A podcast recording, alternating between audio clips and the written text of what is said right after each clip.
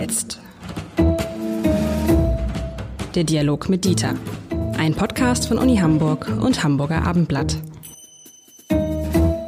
Herzlich willkommen. Mein Name ist Lars Heider. Und wenn es etwas gibt, worüber ich mich aufregen kann, dann ist es, dass wir Deutschen uns immer so unglaublich schnell über Dinge aufregen. Und darüber wollen sich Dieter Lenz und ich heute gemeinsam aufregen. Lieber Herr Lenzen, warum regen wir uns so schnell auf? In Klammern, glücklicherweise, auch wieder schnell ab. Und da kann man jetzt unzählige Beispiele finden.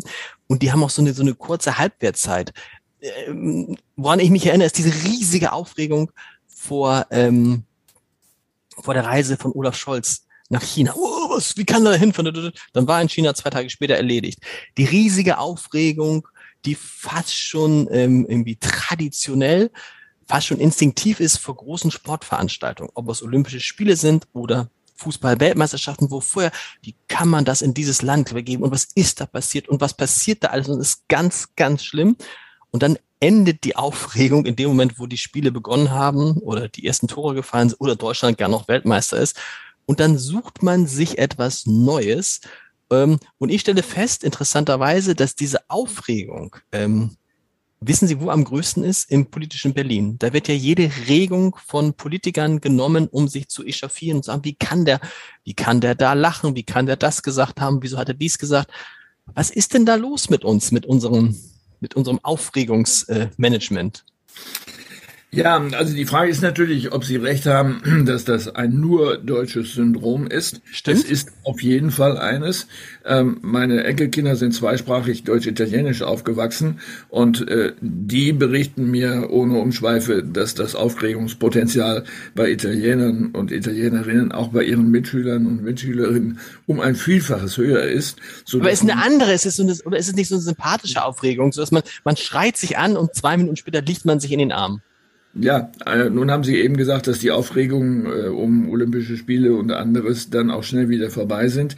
Äh, ja, das ist ein Unterschied.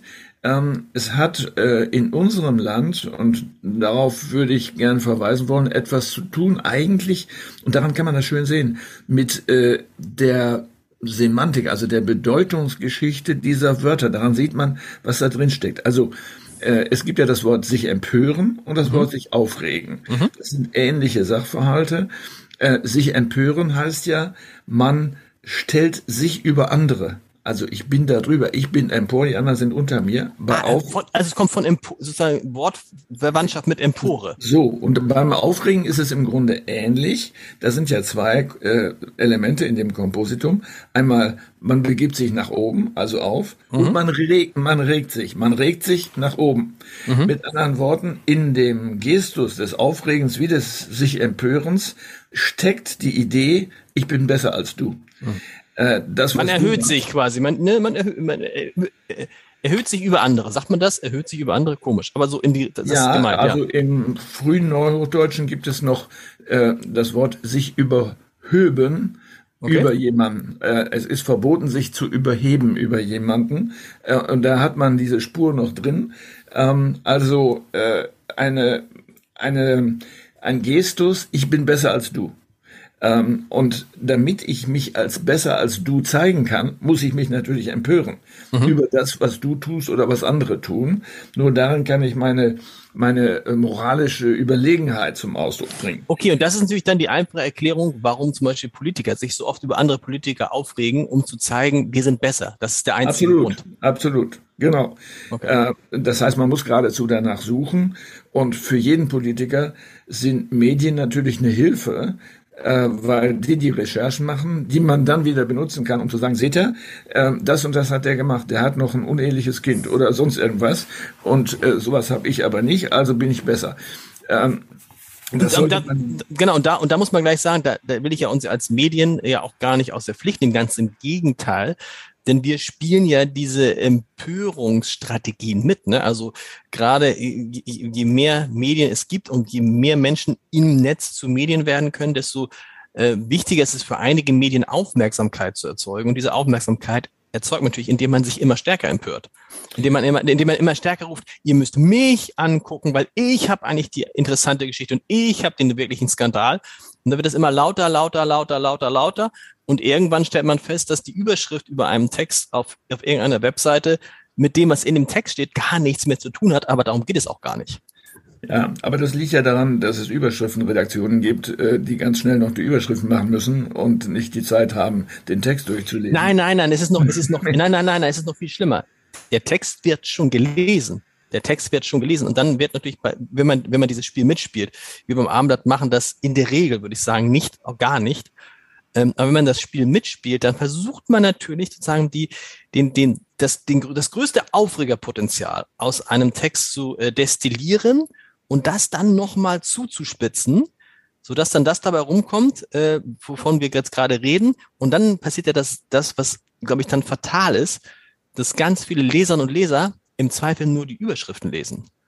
Und nicht weiter. Denken Sie an den Fall Costco, Beteiligung Costcos am Container Terminal, toller Ort von der Hahle in Hamburg. Ein an sich sehr komplizierter Vorgang der nur deshalb interessant wurde, weil in vielen Überschriften einfach nur stand, steigt China beim Hamburger Hafen ein. Ne? Und man irgendwann den Eindruck hatte, die Chinesen, die kriegen jetzt, die kaufen jetzt den Hamburger Hafen. Die Wahrheit war, die Chinesen, Costco, chinesische Staatsreederei, sollte an diesem toller Ort Terminal eine Beteiligung kriegen von 35 Prozent, die wurde dann gesenkt. Wir reden von einem Terminal, 0,6 Quadratkilometer Größe, vier Anlegeplätze für Schiffe, null Beteiligung am Hamburger Hafen. Der Hamburger Hafen ist zu 100 Prozent im Besitz der Freien und Hansestadt Hamburg. Anders als der Hafen in Piräus, der tatsächlich zu 100 Prozent die Anlagen. Aber es hat dann keinen mehr interessiert, weil die Überschriften äh, suggerierten, die Chinesen kaufen den Hamburger Hafen und wenn sie den Hamburger Hafen haben, dann kaufen sie auch gleich äh, Hamburg. Und zwischendurch ging es dann darum, da, ob da nicht irgendwelche chinesische Militärschiffe anliegen können, wo du denkst, nein, können sie nicht. Das meine ich. Und dann regt man sich auf, auf, auf und dann kriegt es so eine Welle und keiner weiß mehr eigentlich, und das finde ich so bedenklich, worum geht es eigentlich? Was war eigentlich, was war eigentlich der Kern, die Kerninformation? Also ich beurteile den Sachverhalt anders als Sie, aber das ist nicht unser Thema Bitte? heute. Ähm, ja, äh, aber das kann man mal gesondert äh, behandeln. Ich glaube, wir müssen noch über zwei Aspekte uns überlegen, äh, warum diese, diese Neigung zur Empörung überhaupt existiert, abgesehen von dem Verstärkereffekt durch Medien, klar.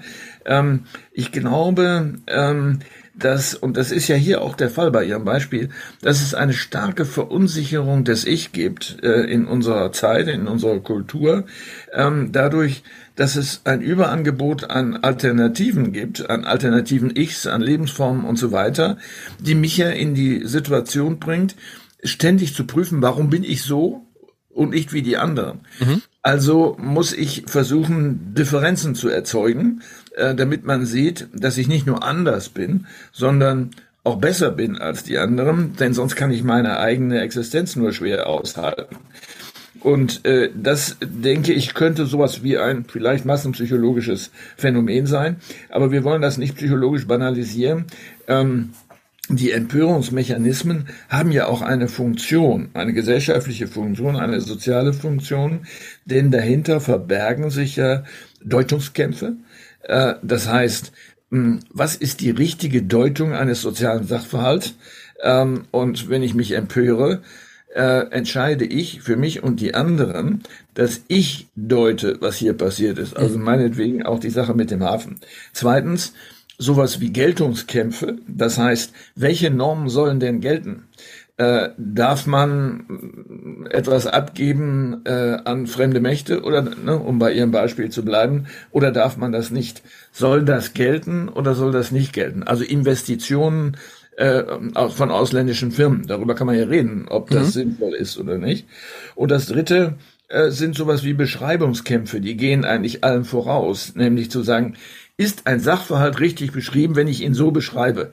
So, das ist ja auch bei dem Beispiel, was Sie gegeben haben, ein Thema. Also so eine Kette von Kämpfen, die bei Beschreibungen beginnen und bei der Geltungsfrage enden und sagen, was soll denn jetzt der Fall sein? Äh, also insofern sind Empörungsvorgänge zumindest ein Anlass, äh, solche Kämpfe in Gang zu setzen oder Ausdruck davon. Es hat ähm, äh, vor ein paar Jahren von einem Autor, äh, Stefan Essel, ähm, ein Buch gegeben, das hieß Empört euch. Das ganz genau. dünn hat 15 Seiten oder so etwas.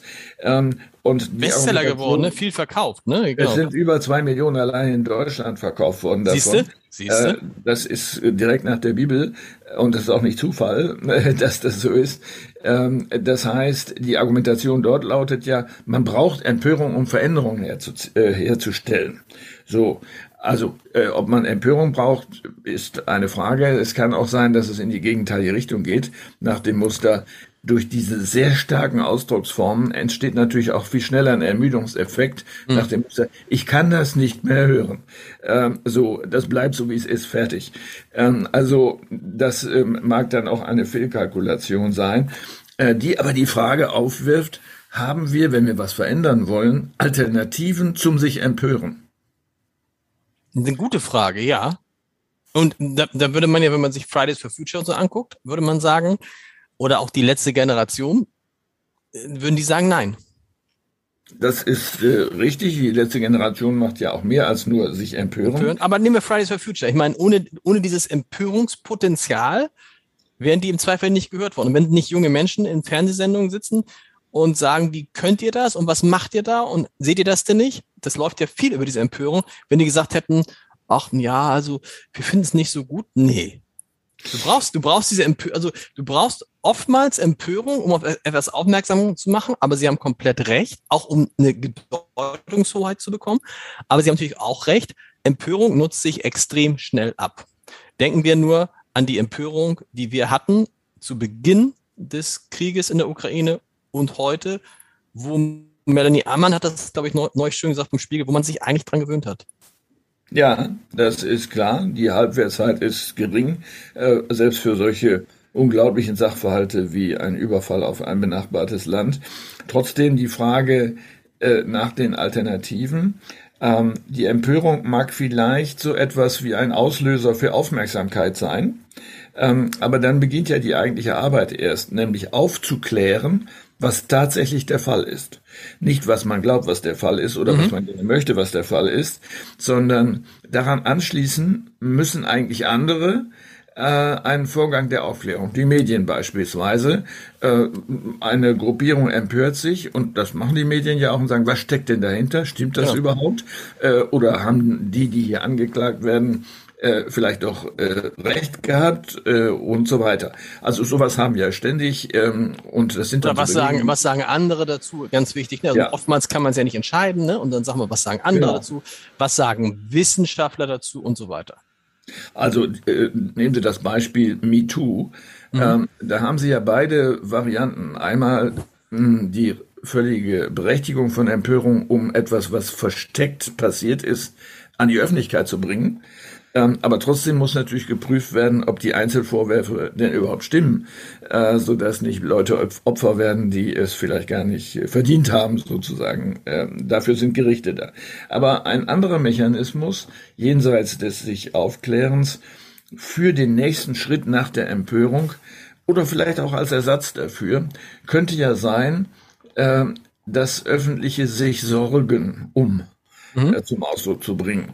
Ähm, das heißt, Betroffenheit zu zeigen, nicht Empörung. Betroffenheit ist etwas anderes. Ich teile mit, dass ich auch betroffen bin, so wie du und du und du, von dem, was da passiert, und sage, ich bin besorgt, welche Folgen das haben könnte. Seid ihr auch besorgt? Habt ihr euch das mal überlegt? Müssten wir vielleicht gemeinsam etwas machen?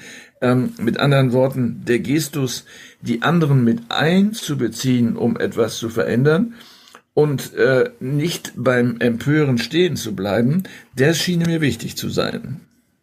Das ist dann, muss ich gerade denken, an diese beiden Begriffe Empörungsjournalismus und Betroffenheitsjournalismus. Beide nicht positiv belegt, aber tatsächlich irgendwie verwandt und doch was völlig anderes. Ne?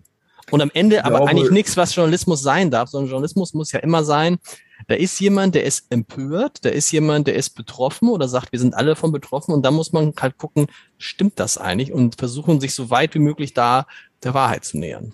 Das und ähm, Hilfen ähm, zur Beurteilung der Berechtigung der Empörung zu liefern.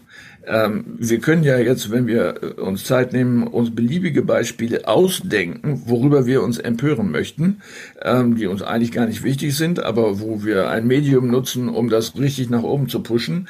Das funktioniert ja mühelos. Ähm, aber die Frage ist ja trotzdem, ist das berechtigt? Ist es ist das wert? Und die meisten ja. Sachen, da muss man ja sagen, da, da, ähm, da kann ich manchmal dann Olaf Scholz verstehen, der ja interessanterweise sich quasi nie empört, ganz selten. Und auch nie dieses Erregungs, also kein Erregungspotenzial in sich drin hat, weil natürlich ein Großteil der Dinge, über die man sich so im täglichen Leben, auch im Leben empört und aufregt, meine Güte, was hat man sich früher aufgeregt über ungerechte Noten im Deutschunterricht? Das habe ich mich aufgeregt, als mein Deutschlehrer zu mir gesagt hat, Herr Haider, egal was Sie später beruflich machen, machen Sie nichts mit der deutschen Sprache. So, also über solche Sachen regt man sich ja auf und stellt dann aber fest, natürlich, es ist immer nur eine zeitliche Verschiebung, dass diese ganze Aufregung, die ganze Empörung eigentlich Quatsch war und umsonst und irgendwie verschwendete Kraft. Und ich finde, wenn man sich das einmal bewusst macht, und ich glaube, Olaf Scholz hat sich das zum Beispiel bewusst gemacht, dann regt man sich auch über viele Dinge einfach gar nicht mehr auf. Ja, äh, das ist richtig und es äh, hindert einen auch daran oder bewahrt einen davor, äh, vorschnelle Entscheidungen zu treffen, um das kommt diese Empörung, genau. los, Empörung loszuwerden, was auch schon deswegen falsch wäre, weil die sich Empörenden äh, ja lernen an dem Beispiel und sagen, man muss sich nur empören und dann kriegt man, was man will. Genau. Äh, das hat ja einen Massenlerneffekt, den man auch äh, sich gut überlegen muss. Sich sorgen ist etwas anderes weil das ja eine Form der Parteinahme für andere enthält. Ähm, ich sorge mich um ihre Gesundheit, wenn sie so viel arbeiten. Ich kann sagen, es ist mir doch egal, ob sie gesund sind oder nicht. Nein, ich sorge mich, weil sie mir sympathisch sind und ich mich ihnen nahe fühle. Das ein ganz anderer Gestus, als wenn ich sage, das ist ja empörend, wie sie ihre Familie vernachlässigen oder sonst was sie nicht tun. Also was, äh, was man einem sich da so einfallen lassen kann. Aber das ist ein guter Punkt, den Sie da eben ansprechen, ähm, dass man, wenn man als Politiker darauf reinfällt, wie sich andere Politiker empören über einen und auf diese Empörung dann schnell und kurzfristig reagiert, dann erzieht man sich die Leute dazu und dann wissen sie, guck mal, das funktioniert und dann hast du natürlich irgendwann die Kontrolle verloren. Herbert Wiener war so ein Empörungsspezialist, äh, der sozusagen jeder Sitzung des Bundestages durch seine Zwischenrufe Empörung auslöste hm. oder Empörung zum Ausdruck brachte. Ähm, manchmal hat das geholfen, äh, um ihn zur Ruhe zu bringen, ähm, aber on the long run würden wir sagen, na, ob das der richtige Weg war, heute würde es vielleicht nicht verfangen.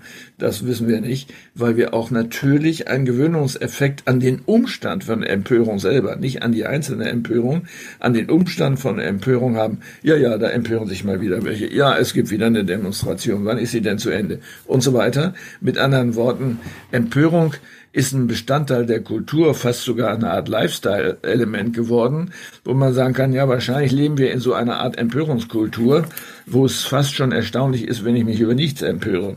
Und das ist interessant, das vergleichbar mit, mit dem Schreien. Ich glaube, Giovanni Di Lorenzo hat das mal gesagt, dass er eigentlich keiner ist, und ich nehme ihm das mal ab, der viel schreit, der Chefredakteur der Zeit. Er sagt, dieses Schreien nutzt sich ab.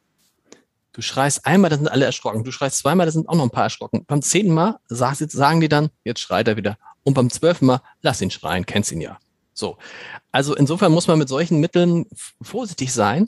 Und wahrscheinlich ist so eine, so eine durchgehende, ruhige Freundlichkeit in allen Lebensbereichen die viel bessere Art und Weise, für sich selber, aber auch für die anderen durchs Leben zu kommen. Ne? Also ja, das, das ist richtig. Ähm, das gilt natürlich, äh, was Sie jetzt über die Empörung oder das Schreien sagen, auch für andere emotionale Ausdrücke. Klar. Also wenn, wenn Personen äh, ganz nah beim Wasser gebaut sind und immer anfangen zu weinen oder sehr traurig zu sein, sagt man, ja, ja, der weint immer gleich oder die genau. weint nicht. So. Ähm, und das muss man nicht so ernst nehmen. Das bedeutet nicht so wahnsinnig viel. Also äh, deswegen ein Gestus zu finden, der Partei nimmt für den anderen, aber nicht in dem Sinne, dass man sagt, ich überhebe mich über die anderen, äh, weil ich es besser weiß, besser kann und so weiter und Recht habe, sondern ich möchte, dass der oder die andere mh, hm, genauso gut leben kann wie ich. Das haben Sie schon gesagt, lieber Lenz. Und nächste Woche, wir müssen dann ja nochmal, wir hätten mal, haben wir nicht schon mal über China, natürlich, wir haben über China ja schon gesprochen. Das Sie waren. Sie waren, aber Sie, Deswegen wundert mich, dass Sie ähm, nicht davon ausgehen, dass ich kritisch bin. doch, Sie sind ja, naja, kritisch schon, aber nicht, äh, ist ein anderes Thema. Kann, den Podcast kann man sich nochmal anhören. Vor vier oder fünf Wochen war da. Wir hören uns nächste Woche wieder. Tschüss. So machen wir das. Tschüss.